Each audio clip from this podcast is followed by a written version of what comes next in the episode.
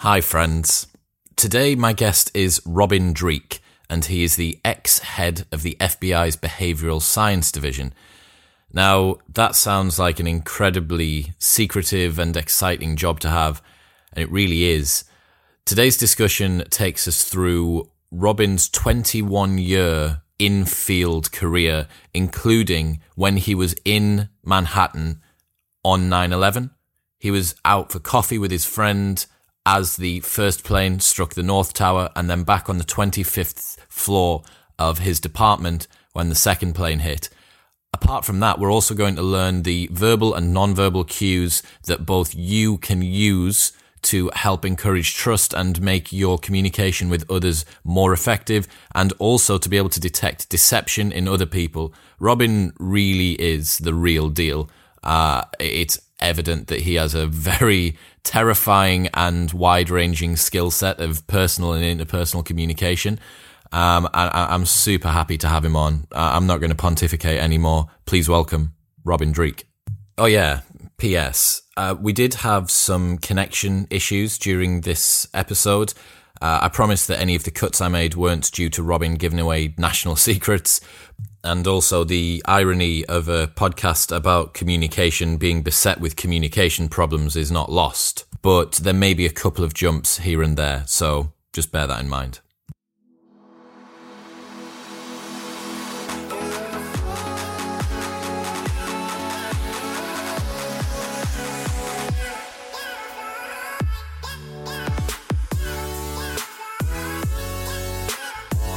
So, Robin, is this the moment where the FBI burst in through the door of my bedroom and tell me that we need to stop this interview? is that when this happens? no, because I duck and weave really well. yeah, yeah.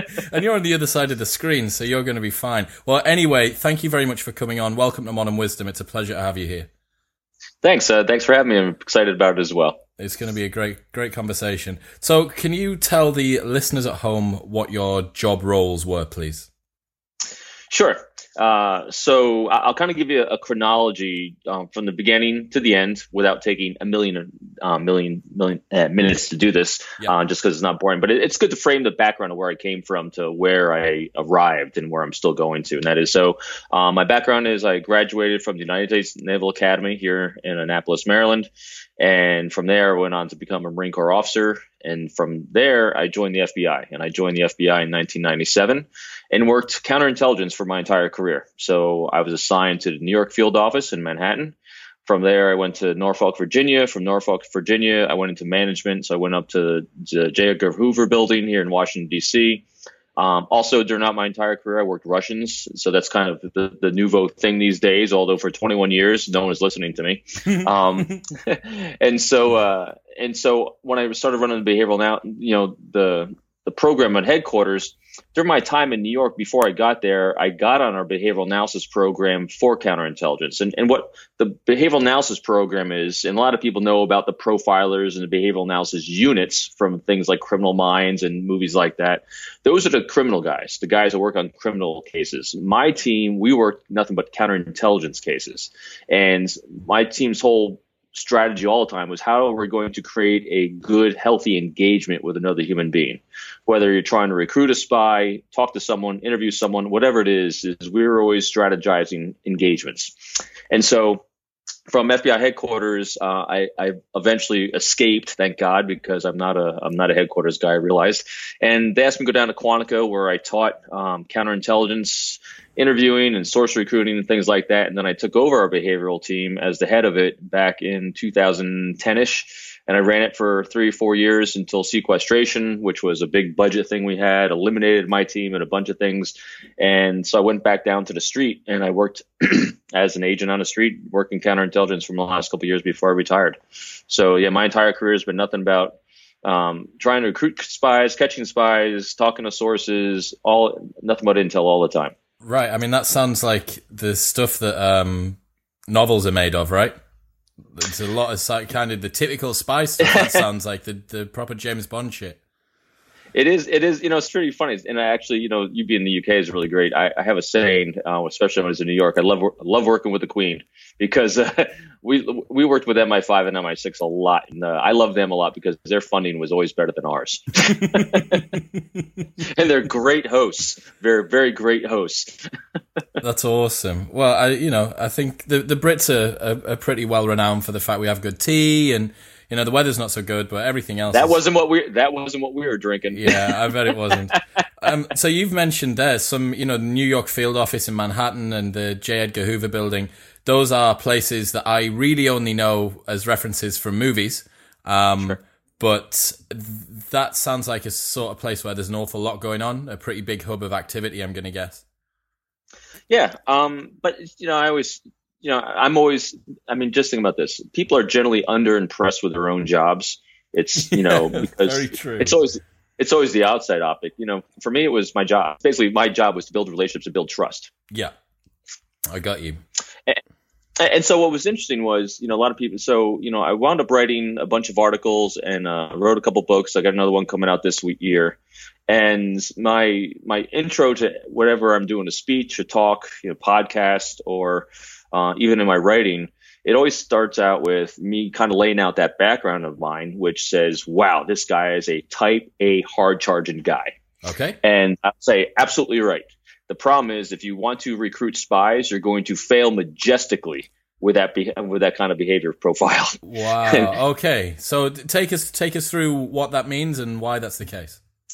Sure. Well, and, and this is how I relate uh, related to business with all the companies I work with because I, I call my job the most challenging one uh, in sales because it was literally the toughest sales job I think anyone could have, and that's what I have always when I transition and I talk to a lot of groups outside the FBI, and obviously that's all I talk to now.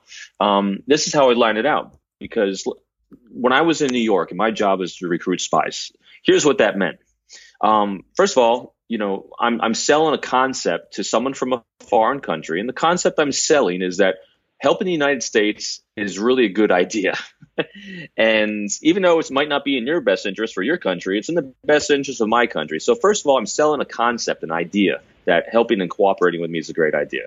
Um, so that's that's so that's my product.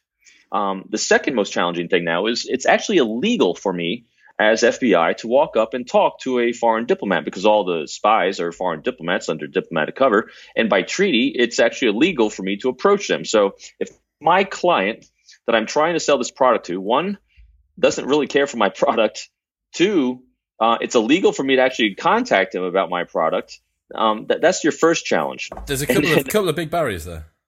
Yeah, really are. And and the other thing, so if you can't talk to them directly, you're going to maybe try to sell through third parties, you know, some of their contacts. And you know, in law enforcement, I, I love to say, you know, this this analogy because most people that work in law enforcement, there's a reason why people have to talk to them. They've done something illegal, so there's a compulsion. Well, when you work in the world of counterintelligence, very rarely have people done something illegal. You know, take spies for instance. You know, it doesn't matter what country they're in. All they're doing is collecting intelligence, and what generally is intelligence? Well, it's actually reading things in the newspaper, hearing things on the news, or or, or looking at a blog or something like this, and so you get in, information. And now your next job is is to source that information to people in the know. So, say they read something in a newspaper, they read a blog, they see a posting. Well, now they're going to go to like the president of a clear funds contractor, another diplomat, someone from a think tank, that they can say, "What do you think about this?" Now they get their opinion on it. Well, now that opinion has sourcing. Now sourcing becomes intelligence. And none of that's illegal. And so there's no compulsion for them to want to talk to me because they've done nothing illegal. It's illegal for me to talk to them. They don't want to buy my product. And now I want to talk to people that are around them. And the people around them that are talking to, they're not doing anything illegal either. Wow. And so yeah, so what I quickly realized, you know, when you're in your late 20s and you have this hardcore type A personality, is if you approach people with that kind of personality that don't have any reason why they should want to talk to you, you're going to get shut down really fast. um, and so that was my background. So luckily for me, though, I was on a squad of people um, that were my Jedi masters. You know, one in particular, his name's John. You know, he had this art form down. And, and just give an example, you know, in my line of work, or my previous line of work, getting, you know, actually recruiting a spy from another country to cooperate with us and give us all the jewels of the kingdom, it's it's like hitting lotto. It's that rare and it's that beneficial when it does, mm-hmm. you know, or, or winning, you know, winning sweepstakes. Yeah. Um, and when you do, it's it's extremely beneficial. So I always viewed my job every day as like buying a lotto ticket. I create operations that give me an opportunity to, to hit lotto yeah. or, or, hit that sweepstakes. And you know, unbeknownst to me, one of the guys on, on that I was working with that became my, my mentor guide and, and really my best friend, uh, he had hit lotto 14 times in his career. Oh my and, god! yeah, no, no kidding. And, and, it was really dumbfounding because I never knew that for years. Just because uh, one of the one of his great tenets of life is he lived with great humility and humbleness. Mm. He never made it about him. His desk at work had no "I love me" trophies or posters on it. Um, it was always about everyone else but himself, and that was really the key. You know, I started modeling my behavior. I tried to after him, and then when I started, when people started asking me to teach this, that was the first time I actually had to take my friend John's art form of interpersonal communication and make it a paint by number so it could be replicated. Yeah, and that's and that's where all this started getting born. That's so fascinating. I mean, it, it very quickly goes away from being luck and goes on to skill when you win the lottery 14 times, right? Yeah, oh, yeah. Um, so there's no luck involved with this. Yeah, for sure. and, and, and it's so funny too. It, go ahead. Did you have a background no, in psychology or in um, uh, any sort of behavioral sciences before you went to the FBI? No, um, actually, you know, my background was leadership from the Marine Corps. Um, without realizing I was getting this art form better by the time I had gotten out, um, came in the FBI. And actually, it was very helpful because I had all these, I probably had about 15, 15 17 years of field experience doing this before I actually worked on my graduate work in organizational psychology. And so I started seeing the science behind why everything I was doing in the field was working. Mm. So instead of learning, so instead of having the education first and then trying to apply it, in limited situations. I had, you know, over 21 years of experience of, of, of living this. And now I was learning the, what I call lanes behind these actions behind it. So it actually was more reinforcing and made a hell of a lot more sense to me afterwards. And so it was a combining of two. Matter of fact, when I would assemble a team to do a consultation for someone in the country, typically I put three, at least two or three case agents that had operational experience, like I did, and I put them with you know, and one of my organizational psychologists that actually could just validate the science is solid by what it is we're trying to do. Uh, so the uh, collaboration of brains and brawn, kind of to a degree, I suppose. It's always, you know, and at the root of everything that we're always trying to do is, and someone once asked me too, you know, so how do you recruit a spy? I said, well, first of all, you don't. And it's like with any individual, and, and this is sales as well you know, all you're trying, all human beings are trying to do is they're trying to be affiliated and validated by people. And ultimately, human beings are exceptionally predictable. And here's how they're predictable I can always take at face value that everyone will always act in their own best interest. We're genetically coded for it, we're biologically coded for it. And now my job is to figure out what you think your best interests are. And one way we do that is, and this is where we do all the time, is I have to figure out what your priorities are your needs, wants, dreams, aspirations, personal, professional, long term, short term. And now, once I figure out what your priorities are, and I have resources that'll serve those priorities, we're going to align, and that's and that's where sales comes in. And that's where collaboration comes in. That's where relationships build. And so, what you're doing is when you know whether you're talking to a, a new potential client or you're trying to recruit a spy, all I'm trying to figure out is what are your priorities, what are your goals and objectives, and what resources do I have to get you to that point. Uh, so what what do you want and what can I give you? Yeah, absolutely. Uh, you know, awesome. with, with, with full transparency, you know, the biggest thing too is, you know, I'm I am 100% anti manipulation or deception or pretext or any of these things because people can pick up on manipulation or attempts of manipulation or coercion very rapidly. You know, it, gives you that creepy feeling. You know, when you meet someone or, you know, bad sales guy trying to sell you something, you pick up on it immediately. And so the best thing you can do is don't have deception. I, I refuse to lie, cheat, or deceive or use subterfuge in any way because it'll blow trust. And once trust is blown, just give up. Amazing. So take us through the basics of the uh, behavioral science as as you were applying it in the field, if you would. Sure. So my my five steps that I realized that I was doing. And I, here's well, here's where it came from. Um, I was asked to do an article right before uh, I got out, and it was on you know what do you what the, what does counterintelligence do? What does your team do? And I, would never really thought about it before. Um, and I because again, when you live something, you just kind of do and act. And so I, I, took that step back and I, I, I, gave myself that optic of what am I actually doing in all these behavioral assessments? What I was actually doing in all these cases throughout my career, you know, whether it was a recruitment operation, an interview, a double agent operation, false flags, I mean, all the fun, hooky, spooky spy stuff. and what I, and what I quickly realized was all I was ever doing was strategizing trust because I was always trying to get and hopefully have someone move from point A to point B. Hopefully, point B would be a place that, that we could collaborate. And on the, on the only way someone is going to move from A to B and collaborate with you is through trust. And so when I took that step back and realized, wow, and everything I'd ever done in my entire career, and then for the larger optic in my entire life, and it's what we do as human beings, we're always strategizing trust and relationships. And so I broke it down to five really simple steps. Uh, it's what I call the elusive obvious you know, so as you said, so here's here's the process. It's really simple. First, what's your goal? What is it you're trying to achieve? Um, and then the second part of that. So so why should they want to? You know, why should they want to be interviewed by you? Why should they want to co- cooperate with you? You know, why should they want to do anything? And at first, you know, that's as, as surface as I got with it, thinking to myself, oh, it's a very short term goal.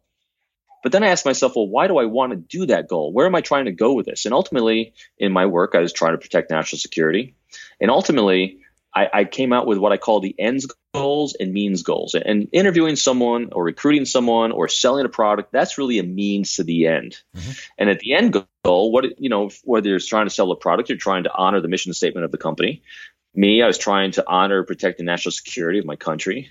And what was really fascinating was so many people and things have input on on those means goals. You know, there's a lot of relationships that go into is someone willing to cooperate and trust you. So what I started focusing was on the end goals first. So I reversed it, and the end goals for me are very very simple and easy. My number one goal in every single engagement one is a healthy professional relationship because without a healthy professional relationship, everything else will fall apart.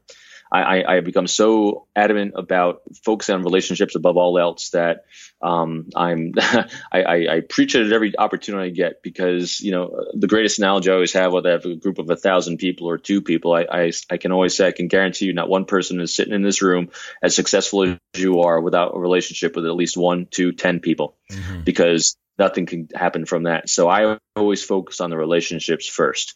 Second, under that, my next goal is open, honest communication and transparency. Because you cannot have a healthy relationship without that open, honest communication transparency. And my third anchor, my third end goal I always focus on is I make myself an available resource for the prosperity of others with no expectation reciprocity. And here's how that breaks down. Available resource for others. I once offered someone help and he thought it was condescending that I was offering help. He thought I thought I was better than he was, and so he took offense to it. So that's why I have available resources. And because human beings do not like being looked down upon, they want to be treated as equal. They want to have, be affiliated and valued. So I have I offer resources for their, their prosperity. Prosperity is a very open term. Prosperity according to what they think prosperity is. And the and the last part of this is no, no expectation of reciprocity. In other words, I am being willing to give my resources to you without an expectation of reciprocity. In other words, I'm not trying to do this to get something. Again, as soon as you do that, you start going into the realm of manipulation. Shields go up and trust goes out the window. Mm. So those, so those are my th- three anchors, and that's step one. As long as I get set on those and I move forward, then we're great. So step two, this is easy. Discover their priorities, their needs, wants, dreams, and aspirations, short term, long term, personal, professional. How do they prosperity and success from their point of view. Because if you don't talk in terms of their priorities, you're wasting your voice because everyone will listen to you if you're talking in terms of what's important to them. So step two is about them. Step three, understand their context. How do they see the world through their particular optic without judging it? In other words, what's their age, their demographic, their ethnicity, their gender, um, socioeconomic status, at, you know, all these things play into how people see world through their particular optic. And to that's generally also where we find places of affiliation and that we can build upon. Um, one of my favorite questions when dealing with uh, lots of folks internationally is, you know, would you mind sharing a favorite family holiday you had growing up? And again, you don't have to have the same favorite family holiday, but what you have is a favorite family holiday. Yeah. Everyone has something they remember from their childhood. And when you share those kinds of things, well, look, I had a childhood just like yours. We had something we enjoyed. We had a tradition. We had a meal. We have taste. We have flavors. We have music. All these things are where we build those affiliations and we build that tribe. Because ancient tribal man, you know, a tribe of 30, 40, 50, it was the first form of survival. If you were not part of a tribe, the likelihood of you passing on your genetic coding to others was slim to none. And so we're constantly seeking to be affiliated with meaningful people in our lives and be valued by them. So this is the process by which we're doing that. So that's the third step. Fourth step is actually this is where you got to make sure you're talking in terms of them. I want to suspend your ego. And that is, you know, you got to put your own thoughts and opinions aside. You got to talk in terms of them and theirs and never argue context. In other words, if they have a certain point of view that you don't agree with, um, what's it going to cost you to not argue it? Mm-hmm. Second, be non-judgmental you know because people here's another guarantee in life if you start judging them verbally or non-verbally i guarantee you their shields are going up because you're basically saying hey you're not part of my tribe and so people get defensive and they'll get shields up honoring reason and honoring reason is really where you want to make sure that everything you're saying and doing is congruent with what it is you're trying to achieve. Keep that thoughtful mind engaged. Don't get emotionally hijacked where you're going to let your emotions interrupt what's going on between your brain and your mouth. And so, honoring reasons, I'm always asking myself, is what I'm about to do or say going to help or hinder what is I'm trying to do? And ultimately, remember what I'm trying to do is create a healthy relationship. Um, fourth is validate others. You know, validation this is just seeking to understand at a deep level as possible. It's not saying you necessarily agree with them, although agreeing with them can be validating, but just seek to understand, especially if you have a different political point of view um, on religion, gov- anything it is. You know, it's not that you're seeking, it's not that you're placating them or pacifying them. No, you're seeking to understand how it is they have that certain point of view.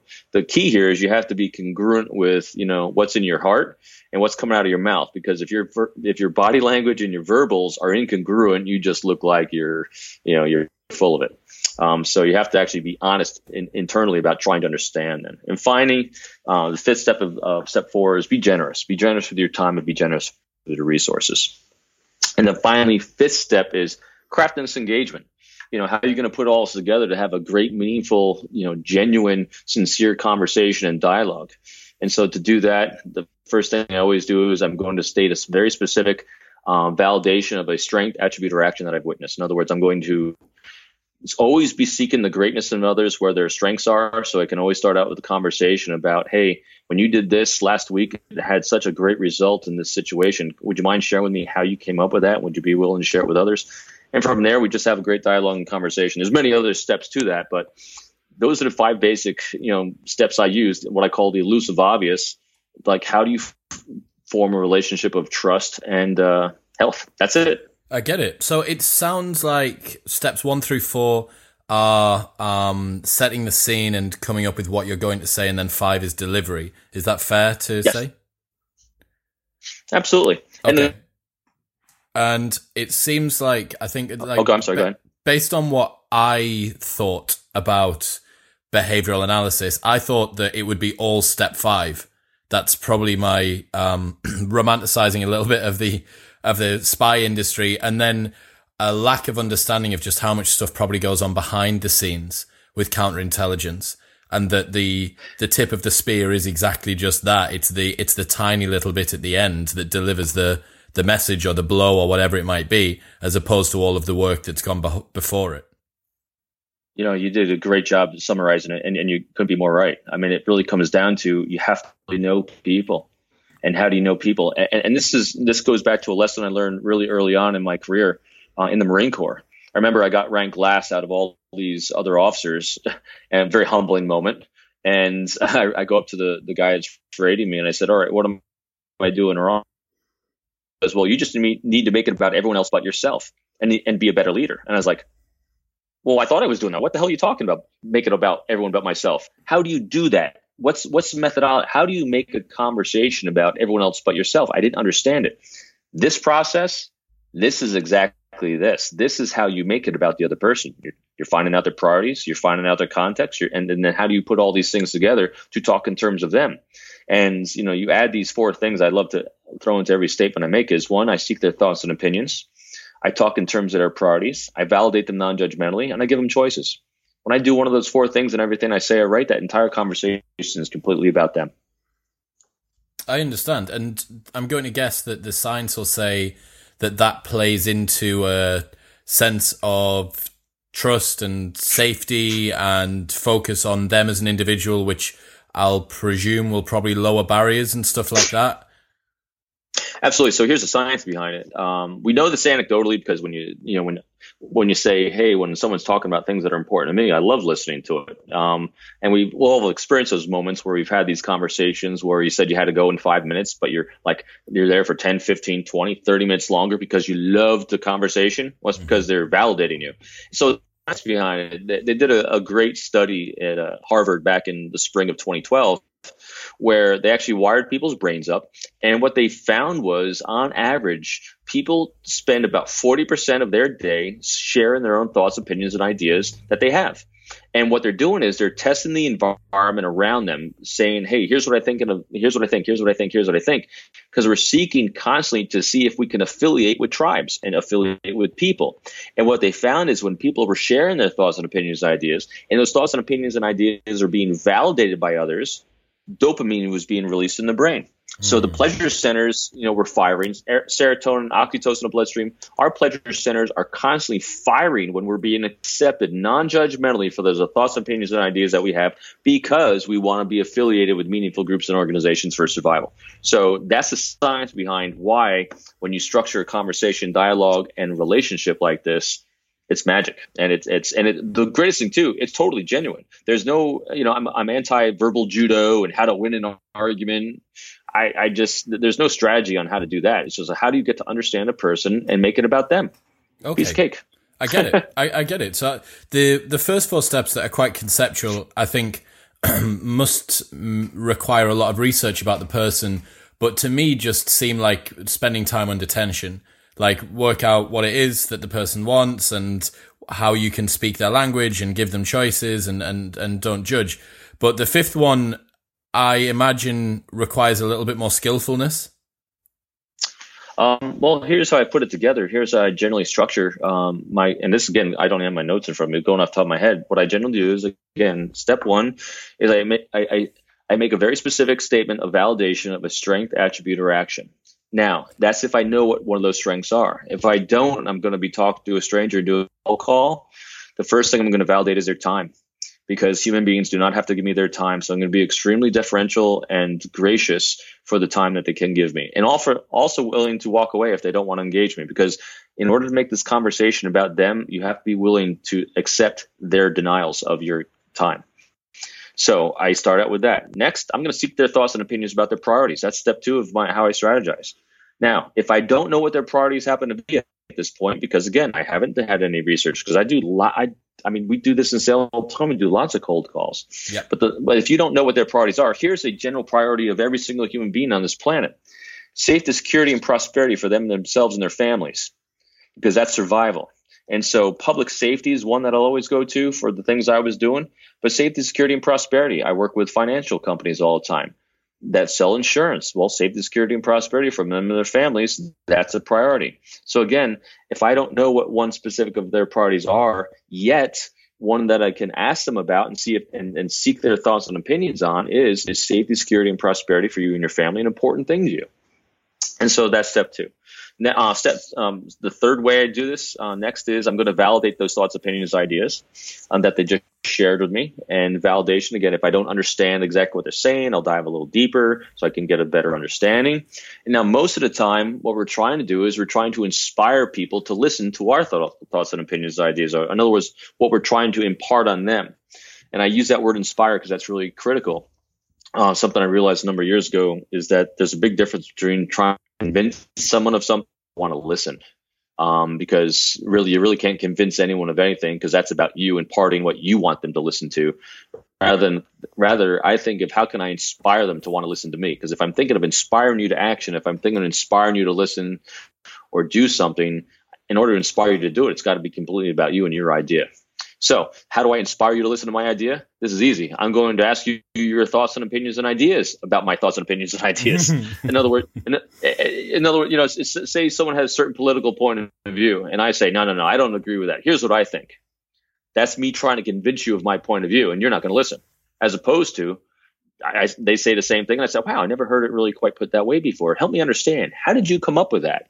And they share the thoughts and opinions and ideas, and I say, wow, I appreciate that. I was curious, what do you think about this? And now I'm seeking their thoughts and opinions about my thoughts and opinions. Mm-hmm. Everyone always wants to plant seeds with people by, you know, giving them thoughts. You don't plant seeds with people by telling them what you think. You plant seeds with people by asking them what they think. And so that's where that's where this part of the process is. I ask them their thoughts and opinions about my ideas.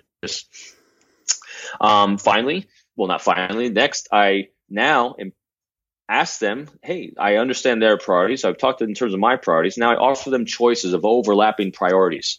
You know, I heard you say this, this, and this, and I thought this and this and this. Do you think we might be able to work on maybe X, Y, and Z? And now you're empowering them a choice. And then finally, if appropriate, I empower them a choice about remaining in contact or of assistance. That's it. That's that's that's the fifth step. That's how I that's how I line it out. And so when I'm talking to someone live, I do it that way. Or if I'm going written, I just make sure that at least every one of those things is in every single statement I make. And now you've got yourself a spy. Now you've caught a spy, and they're, they're, they're giving up all of the state secrets, and you've got the Wi-Fi password and everything. Only, only if it's in their best interest to do so.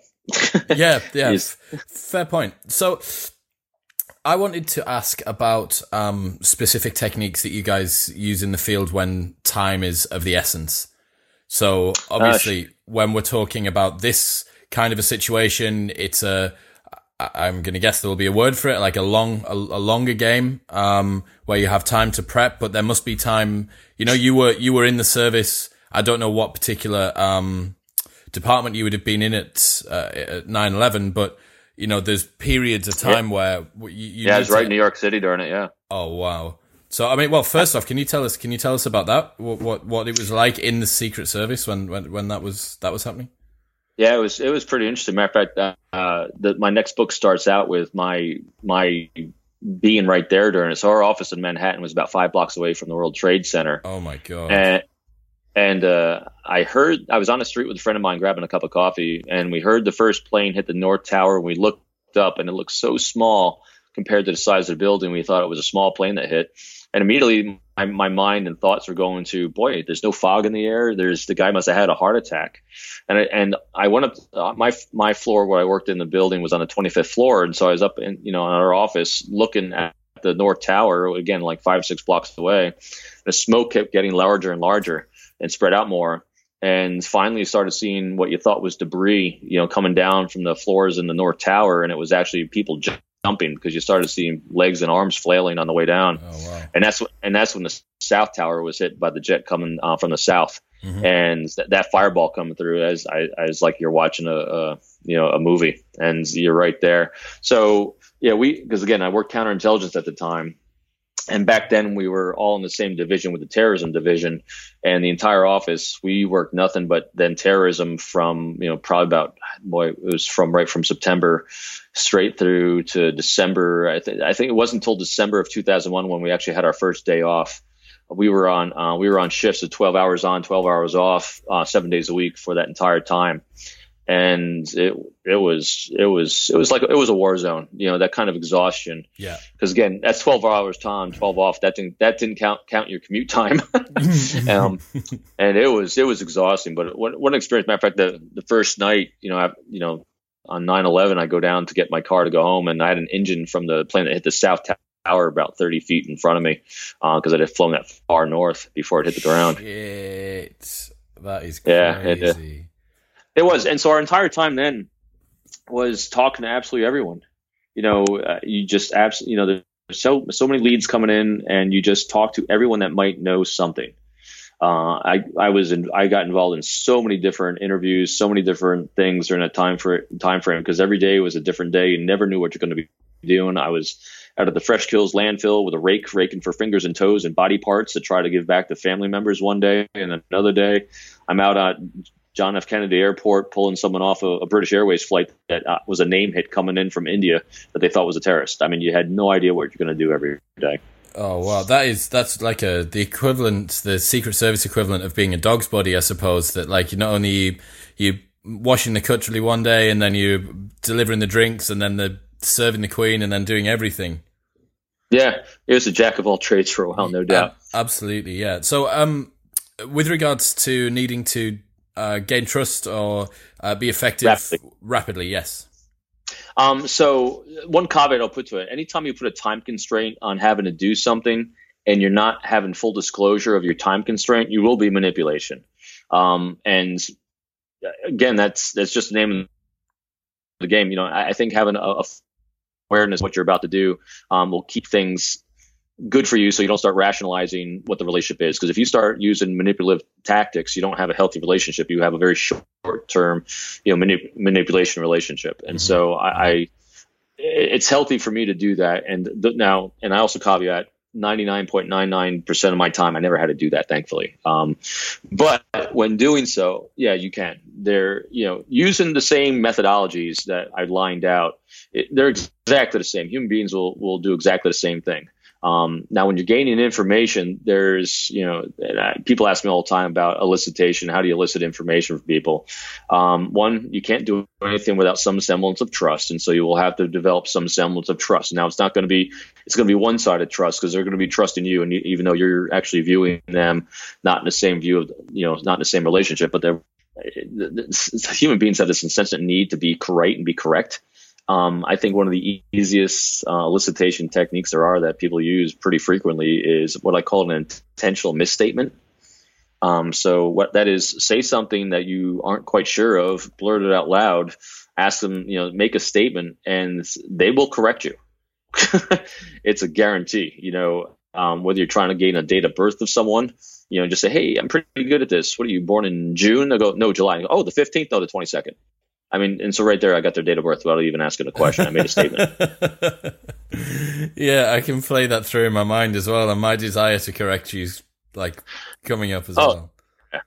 Absolutely. So, you know, by doing that, you get a lot of people's, you know, priorities. You start understanding their intentions. You know, so whatever tidbits of intelligence you've been um, tasked with getting, you create a strategy about how you're going to ask make an intentional misstatement about that specific type of intelligence because most of the time when you are, are trying to gather information and whether you're trying to do you know gather corporate information you know for you know for takeovers or you know to outbid a client you know or whether you're trying to you know recruit information for spies you don't want anyone else to be alerted to the things that you're looking for because mm. the I said as I said it earlier if you ask a question I guarantee you they're going to think about that question forever. It'll rattle around in their brain. So the the trick is don't ask questions about the things that you care most about finding out about. Mm, yeah, it's planting a flag in the ground to identify what your priorities are, which is not not necessarily what you were after. You wanted theirs, right? Right. So, but I'll tell you, I my earlier years, I was more into understanding and exercising that, and what I came to find out was was I got better and better at getting that. The stronger the relationship and the trust was. So I will I go for the rapid, as fast as possible trust with full transparency, which which gets that trust at that point, and then I just come right out and ask them what I want and I ask and tell them why I need it. And you'd be amazed at how much easier that is. can you can you give us can you give us an example? So, I mean, I mean, just probably my last couple years before I retired, you know, we came up, and I won't give you exact details. Mm-hmm. Um, but we came up with a situation where we identified uh, an emerging threat, you know, to public safety, and they said we need to find a source in this area. And I didn't know anyone, but I went to some of my, some of my guys that you know are my sources of information. I said, hey, we need someone in this area. They said, I don't know, but because I have healthy relationships with them and they have healthy relationships with others, about two weeks later, one of my contacts brings me a potential guy. You know, doesn't you know doesn't introduce me, but gives me his website, gives me an email address and I was like, ah, this guy might be right up the, you know, right what we're looking for. Mm-hmm. And so uh, what I did was I looked at his industry, I looked at you know his background, and I, I strategized my my, and I actually re- sent him an email, and in the email I validated his time, like I said before. I sought his thoughts and opinions regarding this specific industry and the, and the threat it might have to public safety, but at the same time wanted to protect his industry from being shut down if something from public safety went wrong. In other words, I talked in terms of his priorities. I sought those thoughts and opinions, and I said, here's why it's important to public safety, you know, because we want to prevent X, Y, and Z. And I said, would you be willing to have a conversation about this? If not, please let me know, and I'll leave you completely alone. Well, he called me about I think 15 minutes, and I said, "Hey, um, Mr. So and So, you know, if you wouldn't mind," and he goes, "Oh, I'd love to help out because of what you said. It, it, makes a lot of sense." I said, "Great. Would you mind if I signed you up as one of our sources and put you in the intelligence system, and so that people could benefit from your thoughts and ideas, and we could might protect those people?" And he goes, "Okay." And there you go. That's as easy as it is. It wasn't using any spycraft subterfuge. It was like, hey, here's how you can be a source, and here's how you can help, you know, protect people. Again, what are what are people's general priorities? Safety protection their, of themselves, their families, and their well-being. I, what I like about the approach that you're describing here is that it does come from a place of virtue. For the listeners who are regular, they'll know that we're big fans, and as far as I'm concerned, truth is a superpower. One of the main reasons that I like trying to tell the truth as much as I can, although I'm not always perfect at it, is that by telling the truth, you never have to remember what you said. There's... Absolutely. Yeah, I mean, I went through under uh, I went through undercover certification course um, years ago, and and they said the same thing. You know, you have only so many lies you can tell, and then you got to keep tra- the more lies you tell about who you are, the more you got to keep track of, um, because once they're out of the bucket, you can't bring them back again. And so I just got in the habit of not lying and it was so much easier. I, I, just don't lie. Now, if I can't share something with you, there's a big difference between lying and not sharing something. And if I can't share something with you that you want to know, I apologize and tell you why I can't share. Because again, I have transparency. Yeah, there's a difference between, as Sam Harris describes it in his book, Lying, he says there's a difference between lies of omission and lies of commission. And I think that's yeah. uh, that's identified quite nicely there. So we've talked about being on broadcast. What about when you're on receive? Are there some strategies that people can use to identify um, people that are untrustworthy or people that have an alternative agenda. And, you know, you, you watch these story, uh, these, um, programs like Lie to Me and stuff like that, where you've got these right. inc- incredibly proficient guys. For anyone who hasn't seen it, the the main protagonist is able to detect a, a modicum of disgust at his stepmother's death because and that means that he did it because his eyes flicked up and to the left and all of this kind of crazy stuff. I'm going to guess that the level of fidelity is not quite that high, but that there must be some some sort of uh, uh guys in the service who do have some pretty crazy skills like that. So I, am very good friends with a few of them. One of my best friends is Joe Navarro, uh, world renowned body language expert, and he will be the first to, to tell you as well you the best people in the world, including Joe, can only detect deception 50% of the time, 50% accuracy using nonverbal detection alone, because it simply doesn't work. Because what you do is, if you're going to use nonverbals, and I do, I and what you're looking for is you're not looking for deceptive indicators, you're looking for stress indicators, because lying is stressful, but also remembering negative thoughts and uh, and events can be stressful as all. And so our nonverbals will indicate comfort from stress. And so I'm looking for, am I causing comfort? Am I causing stress? Um, but again, that's a whole separate topic to get into. But when, so basically, as I heard you ask the question, I get this asked a lot too. How do I, how do I make sure I'm not being taken advantage of or, or I'm not being manipulated or attempt to be manipulated? Correct? Yes this is this one is really easy because I get this a lot. So I, I, someone will say to me, "So Robin, what do you do if someone's trying to manipulate you?" And my first response when someone asked me that the first time, it kind of befuddled me because I said to myself, "Wow, it's never happened."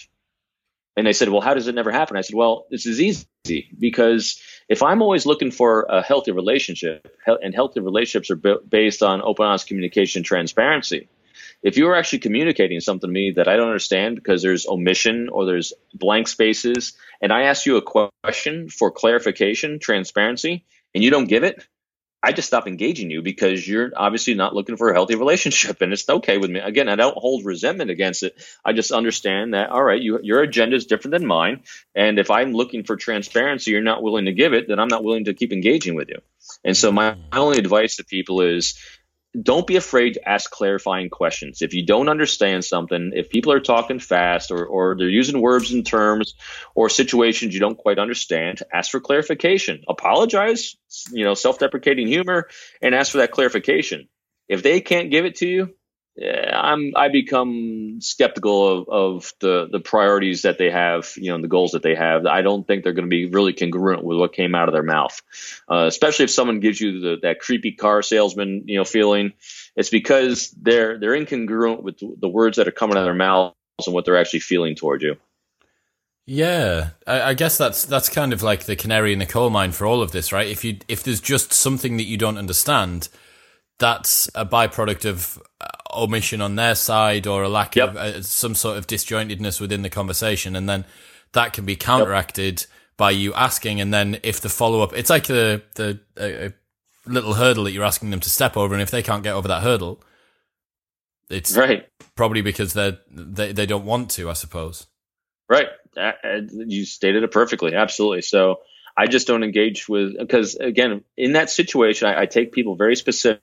You know, doesn't mean I can't trust them in another situation, but in this specific situation, the things that we're talking about, no, we're not going to have a healthy engagement here. So I, will just disengage. It sounds an awful lot like um, being quite frank and quite upfront, like almost not blasé in, but certainly. Um, certainly very upfront and, and, and as transparent as you can be, both in terms of what you are trying to, uh, what you're trying to convey and what you do and don't understand is forming a, quite a big basis here.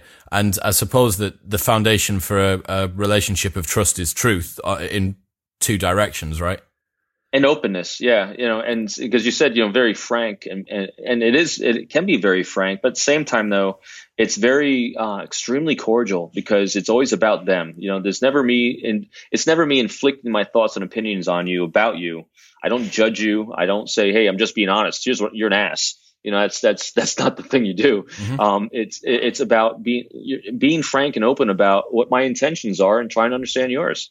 Um because um, that's that's it yeah, I get that. So I wanted to uh, pick your brains as far as the uh, uh, classified uh, broadcaster will allow us um, to just get some some stories from your time while you were in the service. And the first thing that's come to mind for me is who do you think on the planet has the best uh, behavioral uh, agents? Would you say that the the US is really good, or the, do the Russians happen to be fantastic at it?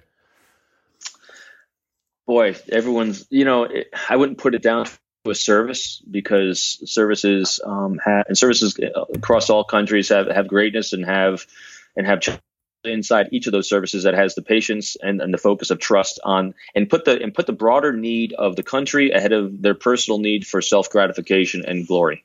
Um, and I've seen that in every service. Um, I, have worked with, I've seen some fantastic Russian officers. I've seen some horrible Russian officers. I've seen some fantastic American CIA and FBI agents and some horrible ones. Um, and age doesn't matter. It, it comes down to does this person put the mission of the country ahead of themselves? And do they have the patience to develop healthy, trusting relationships? The people that can do that, I don't care where you're from, those are the ones that win because yeah. they're winning for a greater cause. That's it. It uh, I've seen it everywhere. Yeah, I totally get that. Um, so how about when? Um, hold on, hold on. I'll, I'll, give you one group that I'm most I was really really impressed with. Okay. Um, they were uh, the United States um, Army Green Berets. I worked with them a couple years back, and the most different thing about them is that they were very much like uh, my career. My career was what it was, not because of any anything except oppor- just chance. It really was chance. I was I worked operations for 21 years. I did the same type of operations for 21 years. You're going to either get good or get out. and you know, and a lot of times in all these other organizations, you'll do it for a couple years on a street, then you promote into management and up and up and up. And so you you're no longer doing the actual craft on the ground and you and you're going to lose it because one, you never mastered it to begin with, and two, you don't do it anymore. Mm-hmm. I, I, was very fortunate that I, I, did it for a number of years. Then I was on the team and ran the team for a couple of years, still doing it. Um, and then I went back and did it for five more years before I retired. I mean, it was nonstop, constantly strategizing and strategizing, learning about what, and that's why I'm so altruistic about this because ultimately it came down to people just want healthy relationships so they can survive. That's it. Mm-hmm. Now, how do I foster that? And so, and I, when I mentioned the Green Berets, um, they spend this one particular group spent their entire career doing exactly the same thing that's that's you're going to get mad skills at anything you do if you do it for that long. Yeah, it's just it, it's just so so services that allow their people to continually hone, practice, refine, and get best at their craft over years, they're going to be the best. You end up with some some real beasts at the end of that, I suppose. Yeah, you really do. And, and the greatest thing is the as you call them the real beasts.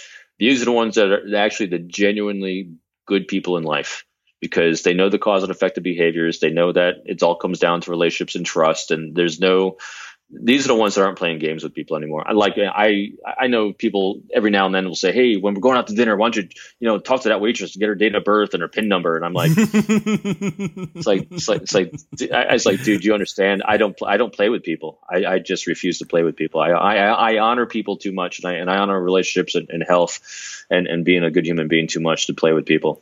Um, are there some are there some agents that you've met who are sufficiently talented to be able to like if if they decided to put their foot to the floor, so to speak, would be able to um be able to do some things like that and really uh kind of use use these to get some surprising results out of people?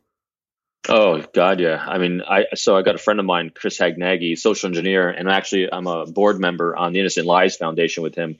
He uses all his uh, technical uh, and cyber skills to protect companies, and then we took it to the next level, and we're protecting human trafficking with children around the world.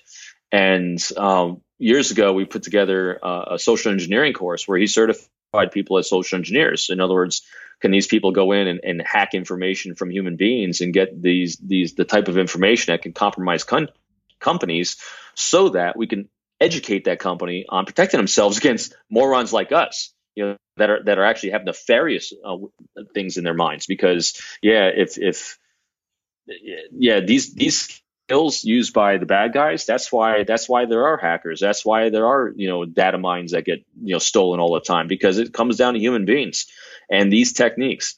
And the difference is is that those people are manipulating and have an agenda, and generally agendas are on timelines. And so that's why my empowerment with choice about maintaining contact or assistance is always one of my fail safes um, that make sure this isn't manipulative. Also, no expectation of reciprocity. That's my also one. But these people, the bad guys, they're doing exactly the same thing. They just have an agenda. The good thing is, though, people with agendas tend to be much more impatient um, than people that are actually going for healthy relationships. So, impatience, you can see through impatience very rapidly.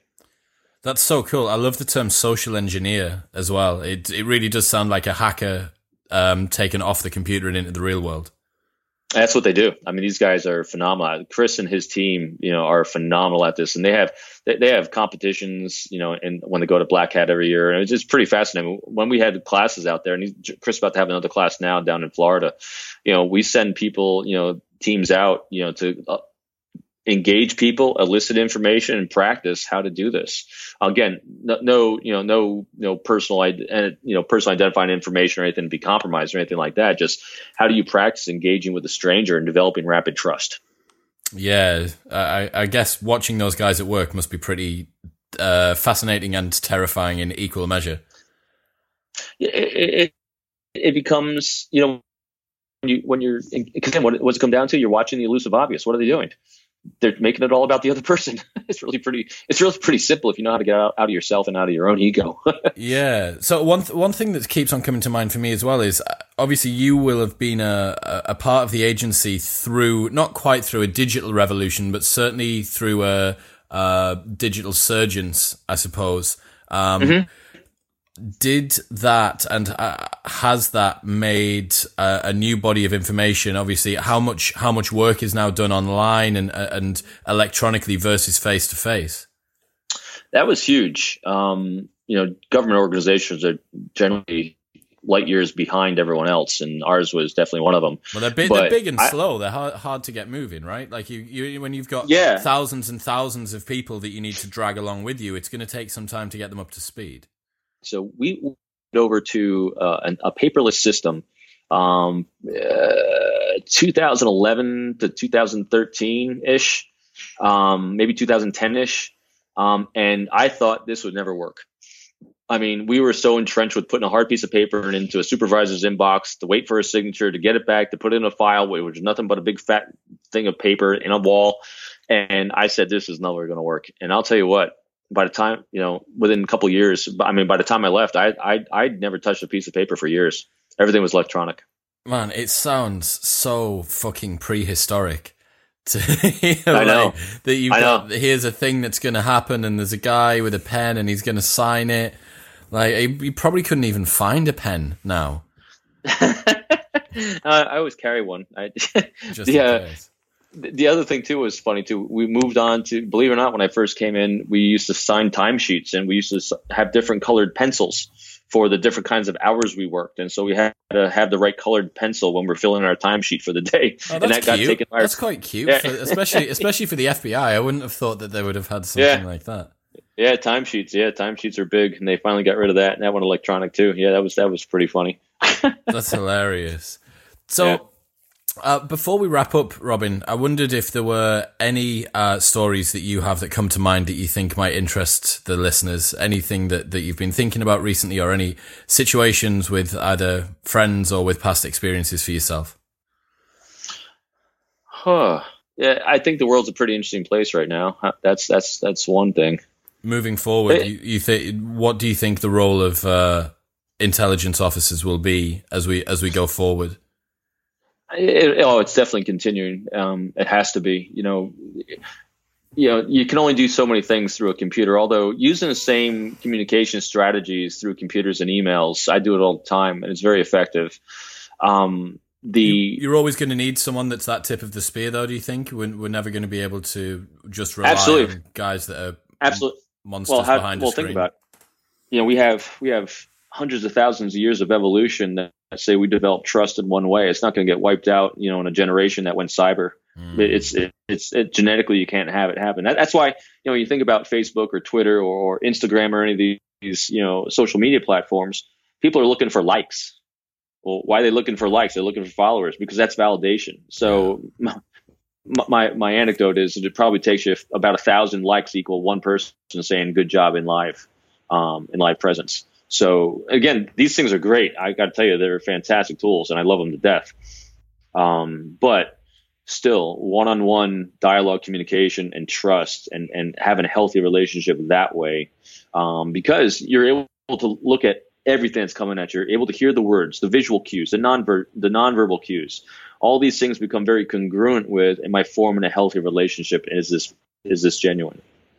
And you can you can do an awful lot without that um, but you're never going to take it over an edge with, with it. Um, so that must be but, quite that must be quite reassuring, I suppose, to a degree that there's this kind of there's kind of like an upper ceiling. And uh, I remember uh, listening to uh, Sam Harris talk about the impact, the upcoming impact that virtual reality will have, and he talked about this uh, kind of cognitive ceiling. You could you could argue, uh, as you've kind of alluded to there, where there's only so far in terms of persuasion that a flat screen in, in your hand or in front of you on a computer will be able to take you. However, the more immersive you make that experience, the higher that ceiling is going to become raised. So with things like VR and now these, mm-hmm. these new, um, programs where they can take like five minutes of you or me speaking and then completely recreate whatever they want with the words and the and the phrases and the cadence that we've been speaking in, um, that's that's a, a pretty scary thought. It is. I you know I I'm not one of these guys that says, "Oh, it's always better to back this way," or it was much, you know, the good old days kind of guys. I I love I love watching the advances of things, but uh, every time you have a new breakthrough in something, um, it confuses things society will be confused because of our coding, our genetic and biological coding. They'll they'll jump to it. Um, they'll they'll seeking immediate gratification, you know, intellectually from it in some way whatsoever and then and then the brain's going to get confused for a while until they figure out how to actually make it a functional tool that actually aids life because it takes a while every time every time there's a new jump forward in anything there's always a, a, stumbling period with trying to figure out how how does this actually interact with with this miraculous thing between our two ears that is uh, is really the most advanced advanced thing we'll ever see in our lifetime is this brain it's it's pretty remarkable it's crazy, isn't it? And I guess the pace of change as well. The fact is that society is able to move so much more quickly than our brains are. And the most stupid thing is that even if our brains were able to catch up, even if you gave it like a decade to catch up, it'd still be so far behind, it would be almost pointless. like I, I, I don't need you. Like ten years ago, I didn't need my brain to be able to use a Filofax. I needed it to be able to use a BlackBerry. And right. in ten years' time, I won't need it to use Instagram. I'll need it to use whatever whatever's coming next in a decade. I still can't understand how I could get anything done twenty years ago. You know, with nothing but a pad of paper and, and a and a paper calendar on my desk. I have no idea how I live without Google Calendar or scheduling or or constant communication with the world. I have no idea how I got anything done before. And then then you bring it up to now. I have no idea how I get so much done now because how do I because I, I could never I could not have possibly done all this kind of stuff 20 years ago. You know what the hell did I do with all my time? it was, it's really it's fa- it's fascinating to think about. It must feel like, or it must have felt like, um, looking back on your career now, and like I say, having seen the uh, both sides of this kind of digital surgeons to a degree, it it must almost feel like two different jobs. It's interesting. Uh, it does, and, and, I'll give you an analogy. It's it, it's like a it's like a sense, you know, like one of our five senses. I remember I did a trip, and I won't say what country I went to because um, I don't want to disparage anyone. Yep. But uh, we did this overseas trip, and you know, we went into their command center where they have all their analysts sitting inside this command center, and they had so much te- technological capabilities um, with, with, following people in their own country, like the spies in their own country. That mm-hmm. they, I, I, remember one of them uh, said that, yeah, it was a bad day if we only have 95% of this person's day covered, or we knew what they were doing. 95, they knew what this guy was doing 95% of the time because of their technological coverage. Wow. And they asked, and they asked us, and I was like, and I was like, maybe 10% of the day we know what they're doing. And, but you know what their challenge was? They couldn't recruit sources. They had a very, very hard time using interpersonal skills to actually get human bodies recruited. And so they were massively behind in a lot of areas because one of their senses was enhanced, the technological sense, but their other sense of interpersonal skills was completely thrown out because they relied too heavily on the other. There was a com- so, compensatory uh, mechanism. Yeah. Yeah. Right. And us, our, our, our interpersonal skills tend to be higher because our constitution it keeps us from doing anything like that. Well, when you're skinned, when you're skinned, you need to rely on your skills, don't you? You can't be you can't be spending loads of money on things. Um, interesting statistic. I was watching a, a Amazon documentary recently, and they said that if you took the data that was collected on everybody on the Earth and you printed it on um, an A4 piece of paper, double sided A4 piece of paper, every day's worth of data that gets collected would go from here to the sun and back four times. So the stack of hmm. paper of data that is collected on a daily basis, and most of it's just garbage, gobbledygook to do with like location data and how many bytes of this and, and what address was it sent to, so on and so forth. But that's the volume of data that's to the sun and back four times. I just thought Crazy, that was, I thought I thought that was unbelievable. Yeah, and the the another statistic that they dropped was that the the maddest thing to do with how efficient it is. And you were talking earlier on about having the paper going in and out and all this sort of stuff. If you were to remove all of the hardware and just have the electrons, so the the actual uh, atoms that are containing the information that the uh, internet and all of all of the collective uh, human knowledge electronically is held on, it would be about the size and the weight of an orange. So you think you've got everything, everything, and all of the banks and banks of computers and the servers at Google and all of this, even the hard drive in your house, and it's like just an orange. That's all you've got. Yep, and humbling, can, it? Yeah, it really. And then you compare that with to the sun and back four times a day, and um, yeah, I, you know, I, I think it's probably a, a pretty big credit to yourself and also the guys that you worked with that you were able to survive and adapt through that particular period because it, it must have been super turbulent. Um, yeah, you know, it's like anything. You either get on board or you get out. And it really, I, I, really kept it. I really try to keep things as basic as possible, and they did. It was every day. There was always They're always. Man, I'm so sick of that systems getting updated, and it usually, you know, I got a credo in life: if it ain't broke, don't fix it. Well, they hell, it, nothing was broken. They fixed it every day anyway. It drove me up a wall. yeah, yeah, I bet it was. So, Robin, can you tell the listeners about your books, please, and where they can find you online? Yeah, sure. Um, so first, let's do find me online. That's easy. My website is www.peopleformula.com, all one word, People Formula. I'm on LinkedIn, obviously. Twitter is at rdreeke, R D R E K E. Follow me there. I don't post a whole lot, and I don't take. Here's the other thing too. I never take sides. I just take science and, and uh, human and human interactions. Because here's another guarantee in life: take a side, half the world will line up against you. Um, I don't like that. Um, and then so my books I, I, have one my first book came out years ago called it's not all about me the top 10 techniques for quick rapport and get on, on amazon in any country um, that's a short read about 20000 words um, my last book that came out is called Code of Trust, an American counterintelligence experts five steps to lead and succeed. Uh, that's also all over the place. That was with St. Martin's Press, great publisher I worked with there.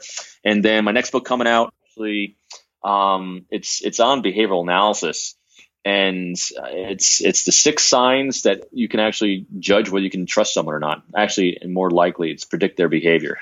And we're still working on the title right now. Uh, it was uh, what's what, what's our current working title?